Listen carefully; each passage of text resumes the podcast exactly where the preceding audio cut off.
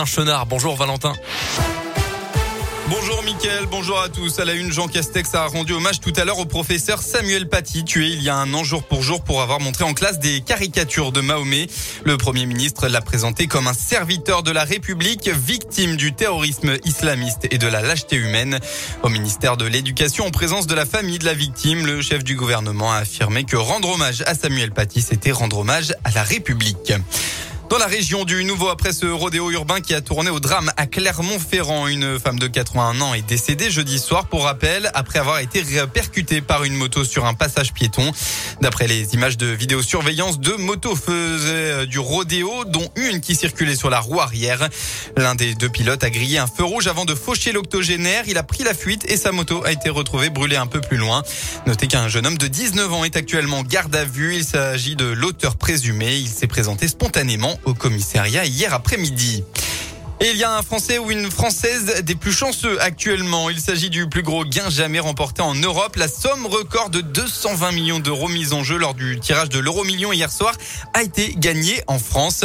Les bons numéros sont le 21, le 26, le 31, le 34, le 49 et les chiffres étoiles 2 et 5.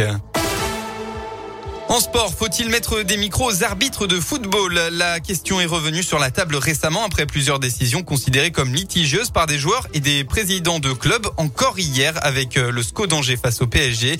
Les arbitres eux-mêmes y sont plutôt favorables selon un sondage de leur syndicat.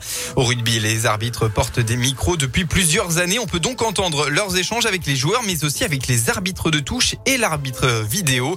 Et c'est clairement un exemple à suivre pour le milieu de terrain du Clermont Foot, Johan Moi personnellement, j'aimerais bien, moi qui aime bien parler avec eux en plus, euh, ça, ça, montrerait euh, ce qui se dit aussi et voilà l'honnêteté qui est entre nous. Donc euh, oui, on nous voit beaucoup gesticuler en quelque sorte sur le terrain, mais les gens savent pas ce qui se dit sur le terrain. Donc après, on nous accuse de oui, ils parlent beaucoup tout, mais mais quand c'est positif, quand c'est enfin dans la entre guillemets bonne ambiance, il n'y a pas de souci. Honnêtement, je pense que le rugby a un temps d'avance là-dessus et oui, moi je suis pour et j'espère que ça va faire partie. Alors j'étais pour la VAR et au bout du compte, la VAR nous c'est pas un truc qui marche très bien en ce moment, mais je pense que la communication, même pour les arbitres, c'est vachement important.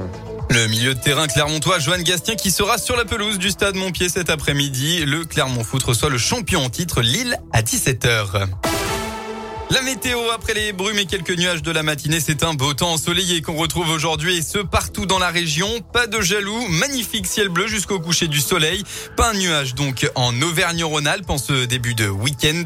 Et puis côté température, eh bien vous aurez au maximum de la journée entre 14 et 17 degrés avec 15 à Saint-Étienne-au-Yonnas, 16 à Clermont et jusqu'à 17 degrés à Lyon.